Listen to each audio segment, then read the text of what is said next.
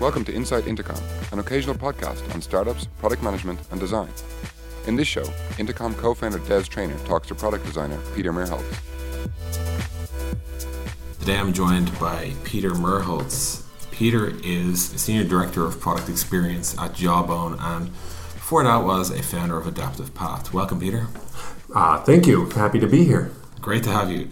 So, we're going to talk a bit about product management. Uh, we both have opinions in this, and we've talked about before. So, one thing I'm uh, interested in the role has become so popular lately, and whenever you Google it, you get all these sort of older papers, and the most common phrase we hear is the product manager is the mini CEO.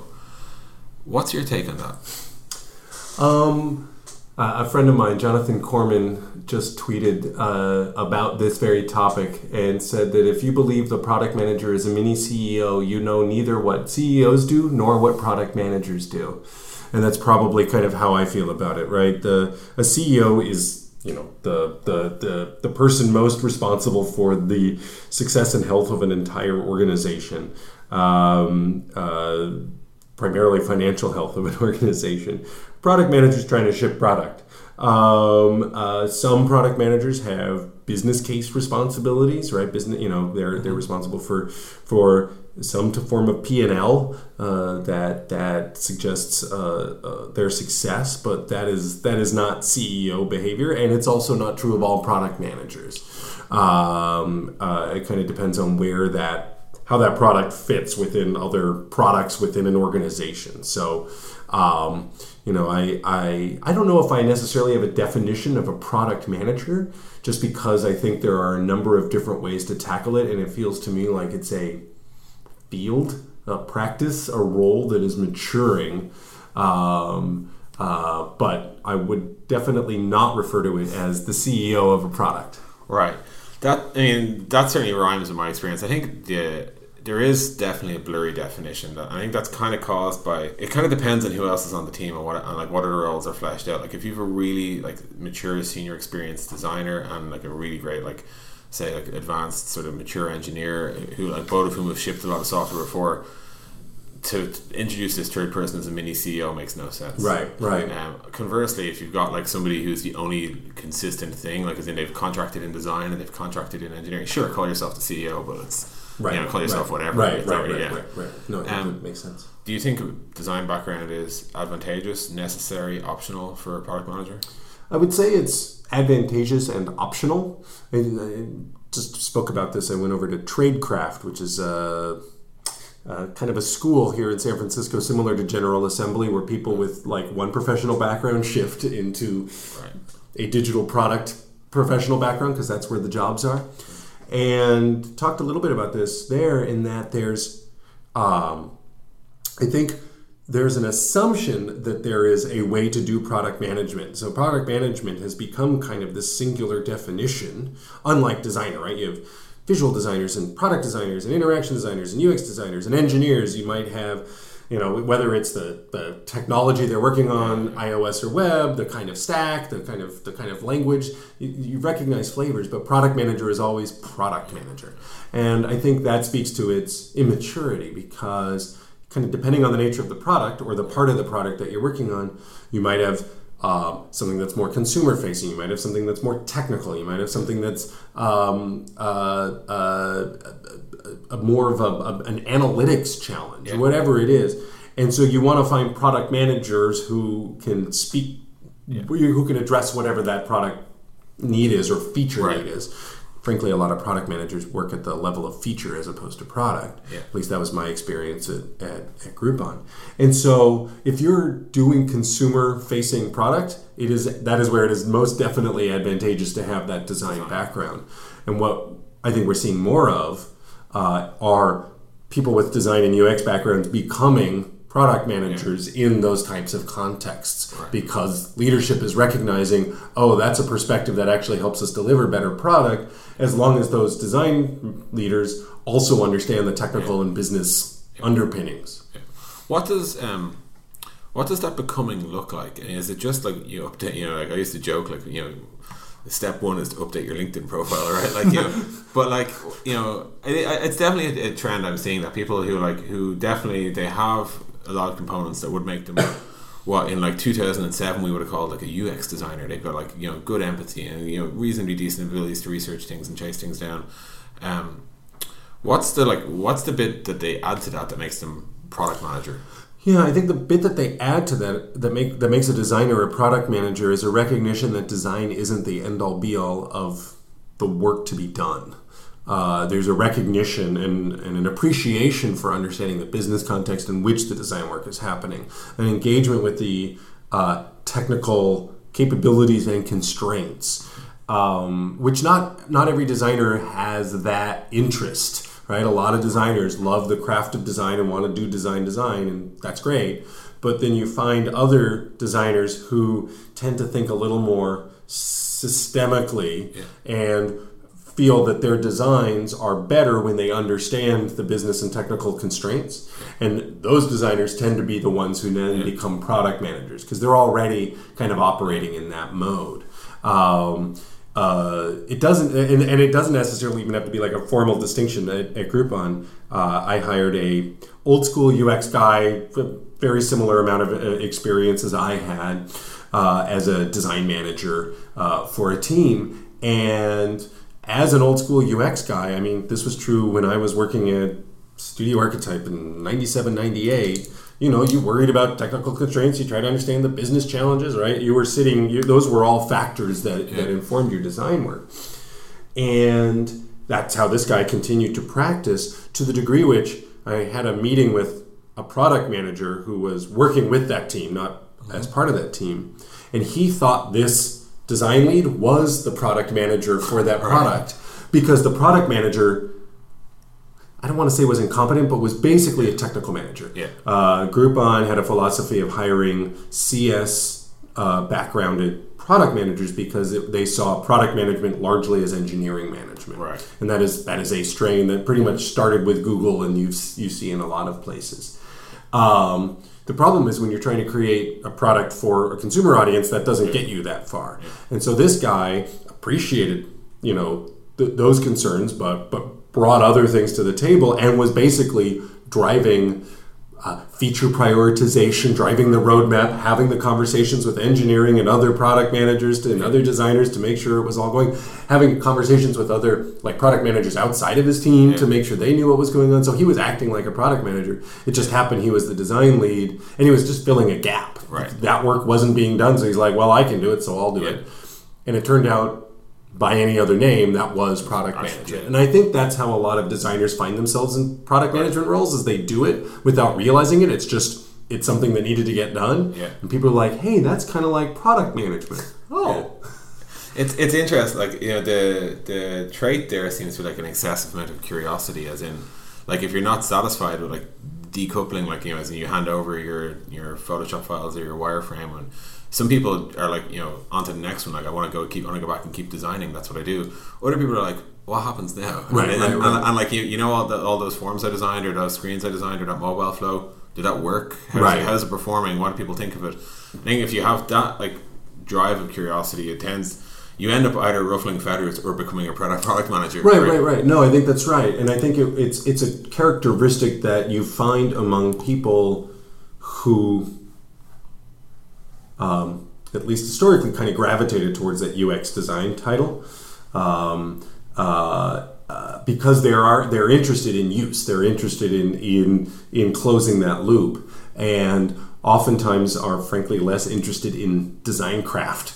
Uh, they're they're and I'm speaking kind of from my own personal experience and, and mindset. Right, design is a means to solving a problem, and that problem is get you know delivering some experience getting some engagement solving some problem that, that, that in, in, the world and you want to know did it work um, uh, and so yeah you're kind of you're you're you're paying attention to a, a different set of concerns yeah. um, and you might not be going as deep on design craft and you might not be you know um, uh, Wilson Miner or Mike Matas just delivering yeah. things that are beautiful and amazing yeah. but uh, what you are delivering you're making sure is getting better and better with every successive generation is, is delivering on whatever the value was that had been identified. Sure that, uh, that, that makes a lot of sense. Um, one thing i then wonder is like if you take a like you know take a startup like you know you know a couple of people in a garage type startup, um, does like is the role of product management like paired with like entrepreneurship, or does it exist before the product exi- before the product exists? Um, I think it could, right? I mean, product management. So I'm not thinking about it from the garage startup mentality, right? But like we've been talking a lot about process here at Jawbone. and I'm part of this like little ad hoc committee trying to think about how we can work as project teams better. Uh, we tend to be a little more functionally organized, you know, designers, engineers, product managers, and then we have a project, a program, and we pull designers and engineers on it, they work on it, and then they move on to some other thing. And we're trying to move away from that model to one where the same designers and engineers continue to work together on a program over time.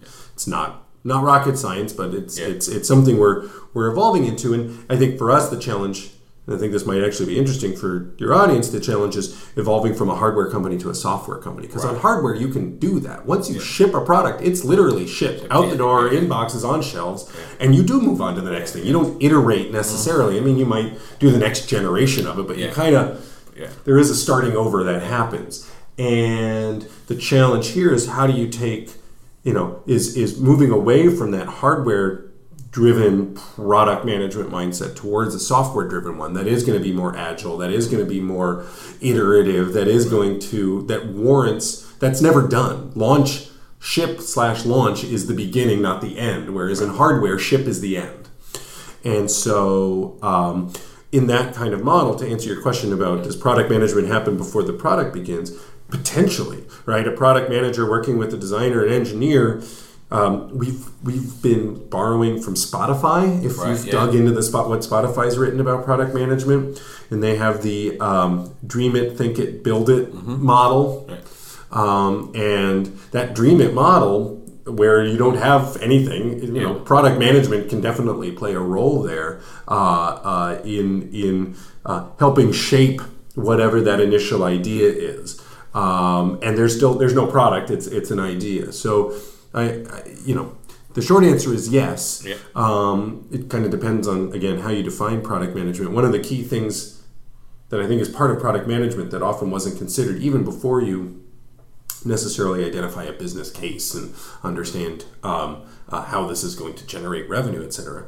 There's there's there's a an experience strategy that uh, you want to develop that can can help you figure out just what that thing is that you're going to try to build a business case against. And that's again where I think folks from user experience backgrounds have been developing experience strategies, not realizing that in doing so they were doing product management Right. because it wasn't seen as part of that.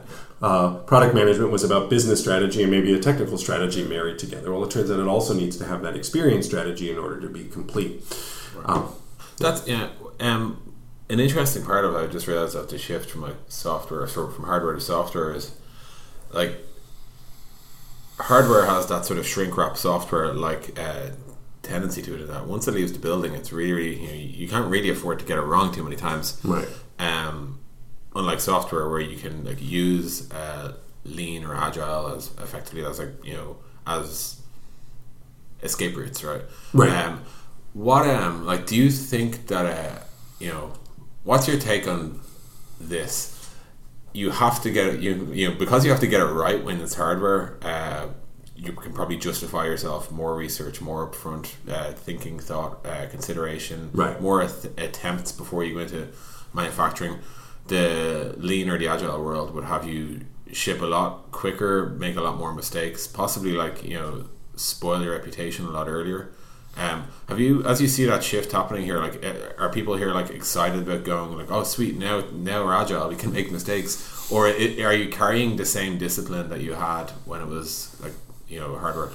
Yeah, we're, we're bringing some of that hardware discipline in. And it's one of the things that um, I really appreciate working here is a recognition of the value of that early exploratory work to figure out um, why you're doing something and what you should do before you start executing against it. And it's born of that hardware practice where because of the the, the risk involved in, in in in the money that you're going to commit to you know spinning up a factory and and, and shipping hundreds of thousands, if not millions, of units of something. You want to mitigate that risk through lots of exploration and and, and pre-shipping um, uh, uh, iteration. Um, when it comes to software, we're doing some of that now. Like you know, and I've spoken about this publicly. I'm not a fan of ship early, ship often, um, kind of uh, uh, just for its own sake, which I think is kind of how people uh, think about it, right? I have an idea, let's get something out the door in a week, see what people think of that idea, and then iterate in public. Yeah. Um, I still think there's more value to be iterating in a prototyping internal mode when when things are uh, uh, when, when you can iterate more quickly uh, and, and and you're still feeling your way forward than trying to ship something sooner and iterate in public. The way I tend to talk about it is um, with you know a, a lean model you can you can ship your first build sooner but you it will take you longer to ship the right build than one where you've done some of that work up front before you did yeah. that first ship, but you really nailed in what it is that you are trying to put out in the right. world. Um, and it's there's a balance to be struck. You know, it's a failing if you spend too much time in that earlier kind of definition phase, yeah. exploring ideas and concepts the market can move yeah. before you're before you're uh, uh, done. Uh, and so I think that's kind of born of experience, trying to figure out okay, how much time do we spend exploring ideas before we then start executing against it. You're going to get it wrong at, at, first and then kind of figure out your own cadence. But um, we do do that upfront work, that upfront research, that early exploration and concepting before. Uh, we ship stuff, and folks are happy to do that. They don't want to yeah. just like ship things for the sake of it, yeah. especially because we do a lot of work in mobile design, which is uh, you know that's our primary platform is native, uh, uh iOS and Android and it's a pain in the ass to yeah. to to iterate. It's web is way easier to be lean on right. than mobile yeah. uh, for any number of reasons, and so you want to feel pretty good about what you're putting out in yeah. the market when when you're doing when, when you're mobile native first. Yeah, I'm not, like, I'm not even convinced personally that uh, that like that it makes that much sense in web anyway. Like I, I think genuinely like like there's a lot of this has got to do with like how your product might and what your go to market plan is. Like if you're hoping your product's going to go viral and you roll a shit up, it's not going to go viral. And, and, and, you've also burnt your your your launch news story, and you've every single chance you had to get people to look at you, you've basically spoiled. Right. Um, you're like if you're in the app store, you're gonna have a one star rating, or or like or maybe a three star rating, but you're not going to be like, hey, this thing is hot, let's try it. So I think people assume you get like 15 chances to launch, but you really don't. Like you know like like how many times am I going to try out the latest, you know, fitness tracking app from somebody? Right. I'll try it once, and I'm not particularly impressed. I'm going to be like, okay, I, you know, you were doing well to get one try out of me. You're right. not going to get a second one next right. week because right. the team had another idea. Right, um, right, right. You at most you'll move on to a different app yeah. if you're still interested in the space. But yes, once once you have a bad experience. You know, I, it like I remember when Path launched, yeah. everyone was very excited about it. I played with it. It didn't make any sense to me. I didn't play with it. Yeah. They basically recognized that they had messed up, yeah. and then you know at some point did a 2.0 that I didn't play with for the longest time, but eventually people I knew started using it. I like years later came back, but whatever whatever goodwill they had built and, and interest uh, in buzz you know, as I think we still see, they haven't really been able to capture that. Totally, right? and, also like I'm not, you know, the other part of like the other piece I'm puzzled by is the idea that there's like somehow value in me installing your app and deleting it within a week. Like that, you're going to get ma- massive, like great feedback from that. You're going to get a couple of usage points, uh, maybe if you've got your analytics really good, you'll know I went over to the friends tab and I came back, and I went over to the updates tab and I came back, and then I closed and I deleted the product. Right. You know, right, it's like, oh right. well, now now we know what to do next. you know, I, am not convinced that like the the in, the mad insight is there, or at least I'm convinced you you could surely replicate such insight in house without launching. You know.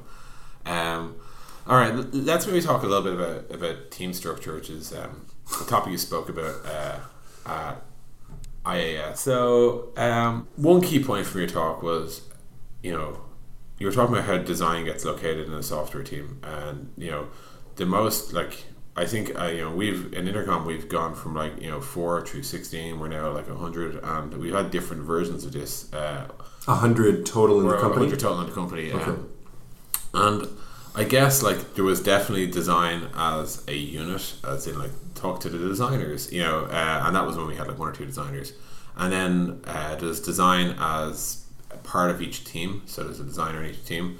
Um, you spoke about the two the sort of pros and cons of each of them, and you proposed design as a centralized partnership. Can you talk us through that? Yeah, and it and it the centralized partnership is kind of where I landed in my work at Groupon, and and I I don't I coined that term. I'm sure I'm not the first to to realize that form of organization, but it was a I see it as an evolution of how design teams within companies uh, uh, work. Uh, initially, so back when I started doing this type of stuff um, 20 years ago, uh, at least in enterprises, um, design teams were essentially internal services firms, right? You- if if your company had a design team, which most didn't, bec- you know, if uh, they would outsource design, that's why there were so many design agencies. But if you if you had an internal design team, they basically were as if you had an agency internally, and they would work on projects as they came up and they kind of people designers get farmed out to execute on a project and then they come back to the centralized design team and then wait for the next project and get farmed out again. And it could even be like like an agency in that there'd be a chargeback model with that right? You, you'd understand cost centers Yeah. and and kind of what is what are these uh, different business units paying for design. Um, and the, the the problem with that model is that that really reduces design to this execution function uh, make it pretty. All the hard problems have been kind of figured out. All the all the major decisions have been decided upon. We now need someone to make it pretty put it up make it on brand etc and a good designer coming in even late into a process like that as they're building something should will probably rec- recognize problems in what it is that they're uh, designing uh, problems that had already theoretically been decided and might try to push on those. But because that designer doesn't really have skin in the game they're not part of that team they're not seen as as committed or dedicated to it it would be easy for whatever that part of the business is to just dismiss the designer's um, uh, concerns and contribution. So, so that's one model. Then, as design is being taken more seriously, particularly in Silicon Valley kind of contexts, tech companies, product, these types of digital product companies, what's happened is is that design has become embedded in these product teams, right? So it's not a centralized internal services firm; it's embedded in all these product teams um, and, and or feature teams as, as the case may be. So, for example, the, what I use in my talk is this idea of an e-commerce experience, right? And you'll have a, a product or feature team dedicated to search and browse, and, and another one dedicated to the product page, and another one dedicated to reviews, and another one dedicated to the checkout flow. And those teams will have three, four, five, six engineers, usually one product manager and one designer.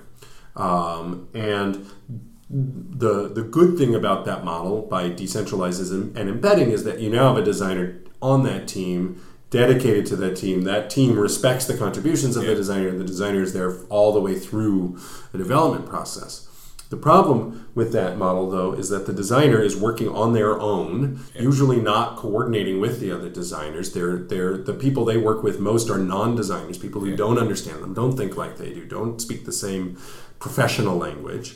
Um, uh, they can get they get lonely. They, you, they we've, I mean, I've heard that from from folks throughout my career who find, found themselves in this environment, and the experience will fracture um, uh, because you, these designers are solving problems in isolation from each other, and they might be doing a good job if you could isolate that feature, but when you pull all these features together, you start running into problems. They don't they don't really weave together appropriately. And so I, that wasn't that model wasn't going to work for me as I was organizing the team at Groupon because I needed a coherent experience across Yeah. all those features. Uh, uh, it's the same shopper Yeah. going through all these features, and I didn't want anything to get in the way. From the shopper's perspective, does it feel like is the knock-on effect that like you're going through subtly or maybe obviously different eras of design of different design be. skills. Yeah, no, I mean that's that's what happens. Uh, I don't know how conscious the shoppers are of it. Um, uh, when I give this talk, I don't actually use a commerce example. I use Facebook, and I haven't done it recently. A year or so ago, though, I basically clicked on the left-hand nav uh, from your Facebook newsfeed Right, homepage. And you know, so you click into photos, or you click into Messenger, you click into apps, whatever it is, and each of those products within Facebook is apart from the blue and Arial, totally different in its design. Some have left-hand navigation, some have top navigation. They the, the the orientation of what's in the middle is different and, and kind of how you interact with it. Like it's Right. it, it there's no there's no systemic Cohesion. cohesion, and that could be okay for Facebook. That you know, if they're approaching themselves as a as a portfolio of products um, that people are maybe dipping into one or two by and large and ignoring the rest, that could be okay. At, at a in a in a in a in an experience like Groupon's or, or any e-commerce where you're leading people through a flow very purposefully, you have to make sure that that that is coherent. And so so the organizational model that I hit upon, you know, that I call the centralized partnership is trying to have the best of both worlds. So the whole design team was centralized under me as as the head of design, um, and uh, uh, we and and when I started there were about thirty. When I left there were about sixty. Those sixty people were broken up into a, roughly ten teams. So you know anywhere from five, six, seven folks per those teams. Some smaller, some bigger, and. Um, but those teams were dedicated to specific parts of the product, right? So I had a consumer platform team, and those people worked on kind of like what I was explaining with respect to the e-commerce. They worked on anything that every Groupon user would touch. Whereas we had lines of business, right? We had the local line of business that's about the daily deals and, and kind of going, you know, restaurants and spas and all that stuff. We had the goods business, which is uh, more traditional e-commerce business, and then the getaways, which was a travel business, right? And so those those lines of business had dedicated design teams as well because there's things that are specific to them. Yeah. And then this platform business was responsible though for for the the the stuff that is common to everyone. And um, and there was a set of product teams that worked on plat that on worked on stuff that we just determined as platform, like uh, what we call funnel optimization, which was essentially the checkout flow, uh, stuff like that. And so, the best of both worlds meant this team of people, this team of six or seven people, was consistently working against these six or seven products. Right. They would never work on uh, these six or seven platform people would never work on a a getaways product Right. team like that. We wouldn't cross those lines. Um, and uh, uh, so you had that degree of commitment and, and engagement that you want from from the embedded designer. Um, you know, people who understand the full life cycle of that part of the product and, and, are, and are deeply wedded to it. But by being part of a team, by not embedding someone in the funnel optimization team and someone in the user generated content team and someone in the personalization team who weren't talking to each other, by, by being one order above that, we ensured that there was consistency across those product teams. The design team basically had. Uh, uh, and this was this was intentional. Talking, you know, I, I would talk to my boss, who was the head of product, about this. Right, the product teams were meant to be these autonomous forces, kind of pulling in all directions as they saw fit. And then the design team was this counterbalance that was meant to kind of cohere that effort and make sure it wasn't going off in, in too chaotic and too fractured a mode. Um, so that was that was the centralized partnership. Key to making that work is design leadership. You know, I was a VP, 20 years experience. I inherited will remove the communication design and user research teams because I had those reporting up to me. But if we're focused on product design, I inherited what felt like this pile of 13 product designers that are all in their mid 20s. um, and who are just kind of pinging around the organization like pinballs. Right. And so, what I spent my first nine months, you know, much of my first nine months doing uh, when it came to recruiting and hiring was finding design managers and design directors that I could form these teams around. I could form a platform team around, form a local team around, form a goods team around, a getaways team around, and start providing shape. And um, before we hit record, we were talking about kind of managing up and managing down. These these design directors they became this kind of crucial uh, leverage point within not just design but within the organization because through them they would manage down and get the most out of the team, manage across and par- work with cross functionally with with the director of product management director of engineering and manage up and make sure the executives and stakeholders, you know, those senior stakeholders understood what was going on.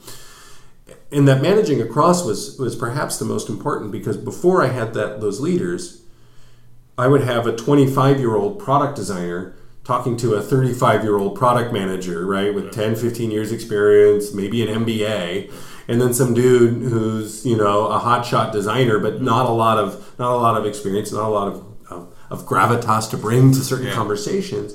And that, that doesn't, I I don't know if this is the fair analogy, but it basically it led to an unfair fight, Yeah. right? Where where the designer would just basically do what the product manager said because they didn't have the ability to meaningfully push back by bringing in design leadership who could engage them more as those those product managers as peers that allowed us to drive design thinking back into the product more more actively Right. um, yeah That's interesting. Like, in terms of the consumer platform team, there, like, did they own like a sort of pattern library for Yep. all of the, con- and like that was their property? that was their property that was one of the key things that they owned was uh, we called it the gig for Groupon interface guidelines but you can imagine it as uh, it's like twitter bootstrap Right. right a library of, of design patterns and code snippets and all that stuff so that those could ideally be farmed out to all these different teams. I, I considered them, the analogy is a little bit flawed, but I basically considered them, the platform team manufactured the Legos, and then the other design teams would build, together. put together those Legos to create whatever they needed. And sometimes they would have a special problem, Yeah. and there were two ways to solve that. They either fixed it themselves and submitted that back Right. to this kind of platform team that also ended up serving almost in a, like that open source model, like Yeah. that's approved or not Yeah. approved, or like that's, Yeah. that is that We'll is that is canon Yeah. or or not. Or they would go to that Yeah. to the platform team and say, "Hey, we need a widget that does blah. Yeah. Can you can you spin one up or whatever it is?" So um, yeah, And like, is the so like the knock on effect of that transition sounds like you'd go from like a load of like you know what I saw referred to before as like the Las Vegas Strip problem, which was uh, the idea being that like you know multiple conflicting calls to action by everyone doing their own thing, looking out for their own part of the product. If you like, is the consumer platform team kind of like a you know a moderator of all this? Like it, who who ensures that like uh, that different products don't fight for attention within Yeah, and um, so so that that ensuring it, of, of kind of coherence and cohesion, and that it's not it's not this Las Vegas kind of um, uh, uh, light up crap show. Um, that would happen. That's another place where leadership, design leadership, was important. I had you know a head of uh, platform design, a head of locals design, a head of goods design, a head of getaways design. The four of them were responsible for the entire consumer experience, right? The shopper facing part of Groupon could be managed by a conversation of four people. Right, That's, that's all it took. Uh, because because through those four people, you had all the design happening that faced consumers. You couldn't get um, um, that same number of product managers in a room and have a meaningful conversation. Uh, you need way more, and engineering leads even more, right? One of the things that I realized at, at Groupon is um, and, and we've talked a little bit about designer developer ratios before we hit record is um, you need way few designers compared to any other role.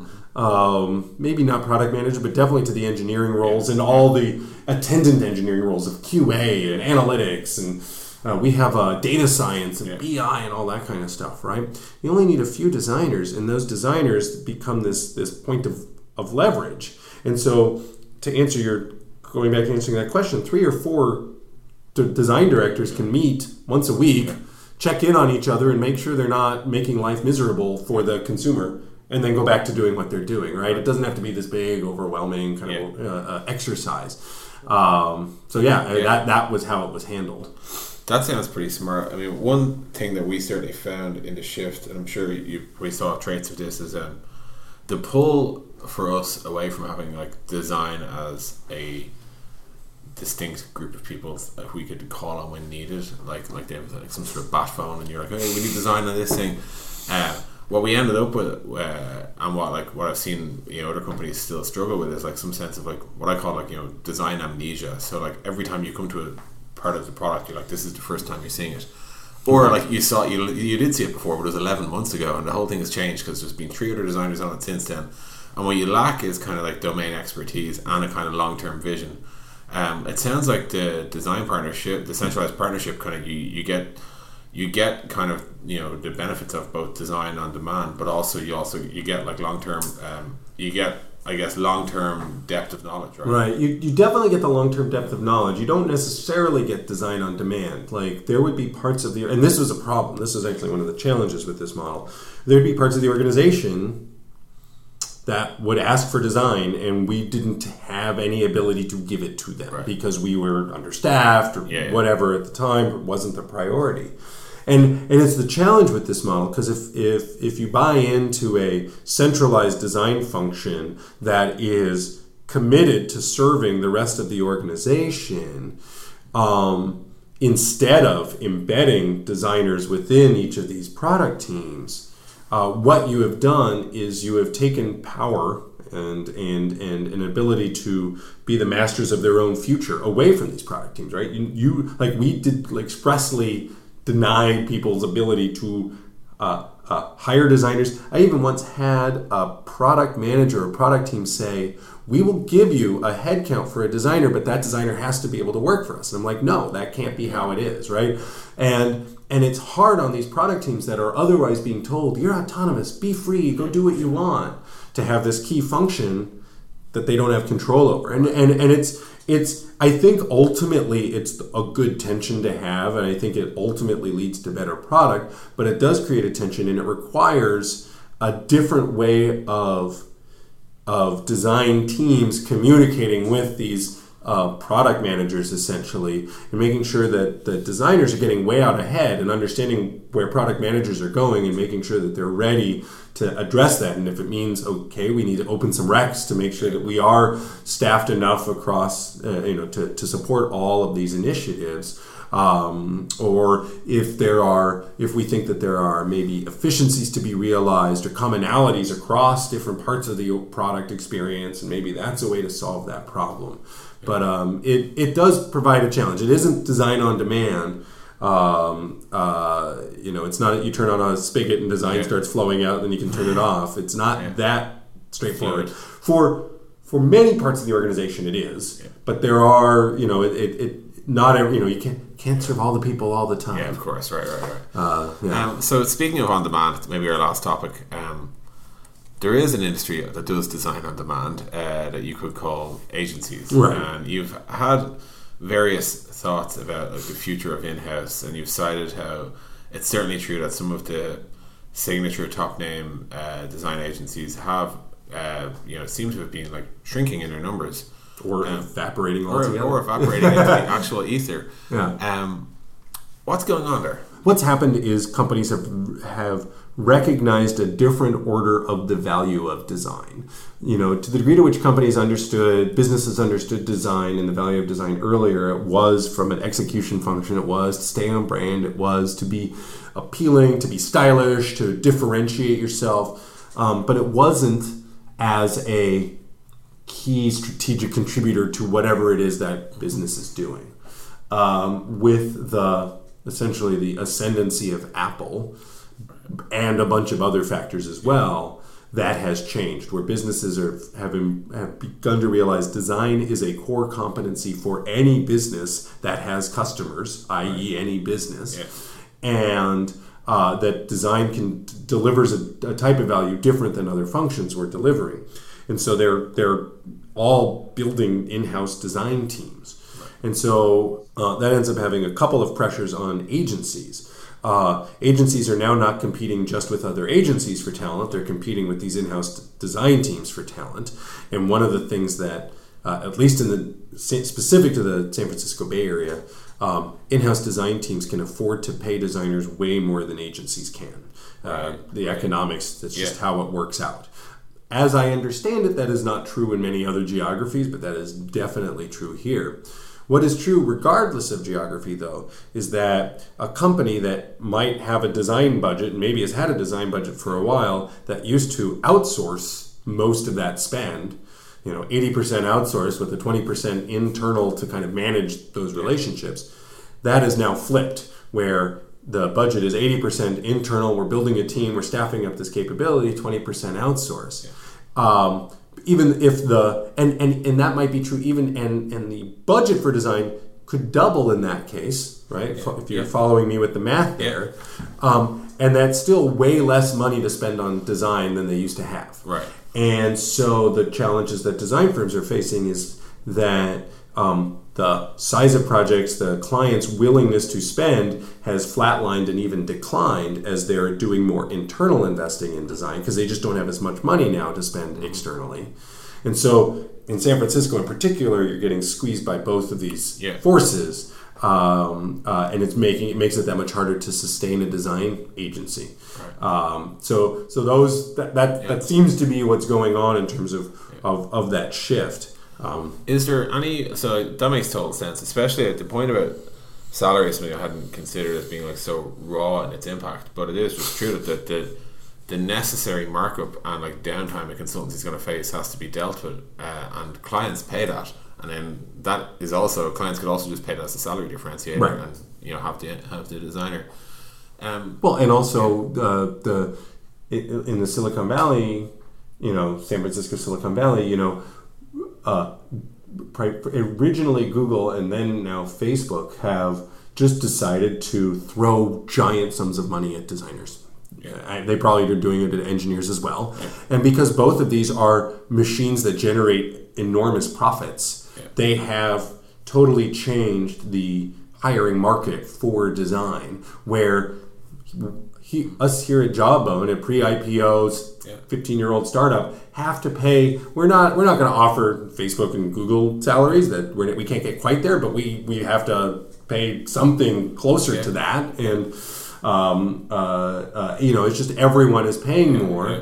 and but uh, uh, and if you're venture funded and have enough of that money you can afford to do it you know design firms that are uh, pay for themselves through the profits generated by the work they just the economics doesn't work out Yeah. and uh, you know another design firm got acquired by a bank just about a month ago. Uh, uh, you know, I did I just what was oh I just have I have a friend who has a small design firm and I haven't heard the details, but I found out that they just laid off their whole design staff. Right. Uh, and you know, it's just it's a much harder business to to run. Is there any? Is there one other thing going on? Like, uh, has the nature of the work changed? I mean, I'm thinking like I worked in a design consultancy in like 2006, 2010 or so, and certainly like I, you know, I participated in a lot of practices that don't. I don't see happening in in companies like when you have a full design in house. I'm talking about things like everything from like sketching workshops to like persona generation to storyboards, that sort of stuff. Um, do you think like you know does the work of an in-house team is it in any way different to the work of what an agency would do in its place? Um, not necessarily. Uh, I actually think so. This is one of those things where um, I think there are things that in-house teams, particularly in-house kind of Silicon Valley product tech teams, could learn from agency Yeah. work and have either chosen to ignore or, or didn't know about. I actually think there are things from agency practice, such as user research and personas mm-hmm. and, and prototyping and visions and sketch workshops and all that, that could make in house design better. But in house design can get so caught up in ship, ship, ship, ship, ship, ship, ship Yeah. that um, it loses sight of that ability to pull back and frame the problem, not just try to solve the problem.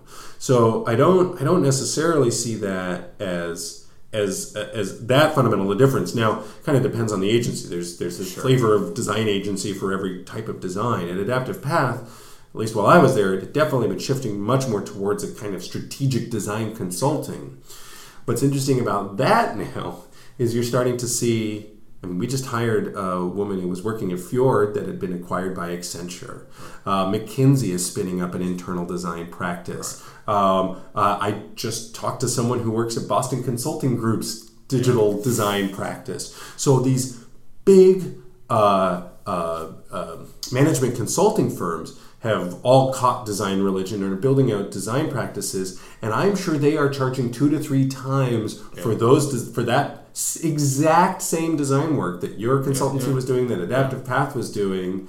But they're now applying it in a different mode, down, right? like doing it top down, and they're doing that. I mean, they're doing the Lord's work from a design standpoint in terms of influencing like the highest level of strategy uh, within these organizations. So I actually think some of it's gone way upstream yeah, yeah. in that regard. And then the more kind of execution oriented design work, um, the challenge that agencies are facing is uh, it's not just about um, a boatload of wireframes and then a boatload of mocks and shipping that to someone. And there are smaller, nimbler agencies. I recently did a podcast interview with uh, some friends of mine who have a small consultancy in Austin called Funsize. And they've had to, they basically approach agency design as um, in, in an agile way, right? They, they, they do two week sprints. They're they're working side by side with their clients, which is not at all how I worked in a design firm before. But you've if you're on that end where you're helping people execute and ship, those design agencies are having to change how they work and the relationships they have with with their clients. And so you're right. you're seeing this kind of bifurcation happen. Right. I think from an agency standpoint, where you're either going way upstream or you're or you're in the trenches, yeah. and whatever that middle thing was, yeah. that's kind of what's evaporated, and maybe what's kind of gone in house to some degree, kind of to the degree to which there is some. Uh, uh, kind of strategic design work yeah. happening that's happening now in house. It's interesting how like uh, you know you could you could say like the before we had like full stack design agencies like strategy all the way down to Photoshop and it seems to have cracked in half. Like strategy has gone to the people who are consulted first and foremost for strategy, the McKinseys, Accentures, whatever, and then the bottom half has gone like to the you know has been specialized around literally plugging into other companies to be executors. So an agency that can kind of do the full spectrum can neither charge for it nor hire for it, basically. Uh, having a harder time. The the one exception seems to be what still remains of digital marketing agencies, interactive marketing agencies, your RGAs and AKQAs, yeah. those types of companies are delivering on that fuller spectrum. Even someone like Frog is trying to deliver on that fuller spectrum. Um, but um, I think there's fewer and fewer of those organizations and and it's it, because there's fewer and fewer clients who are willing to turn over yeah. what is essentially running their business yeah. to someone outside of their uh, outside of their company. That makes sense. You've been very generous for your time, so I'll stop here. Thank you so much for your time, Peter. My pleasure. This was a lot of fun. Thank you. You've been listening to the Inside Intercom podcast. If you like what you've heard, subscribe on SoundCloud to automatically receive new episodes.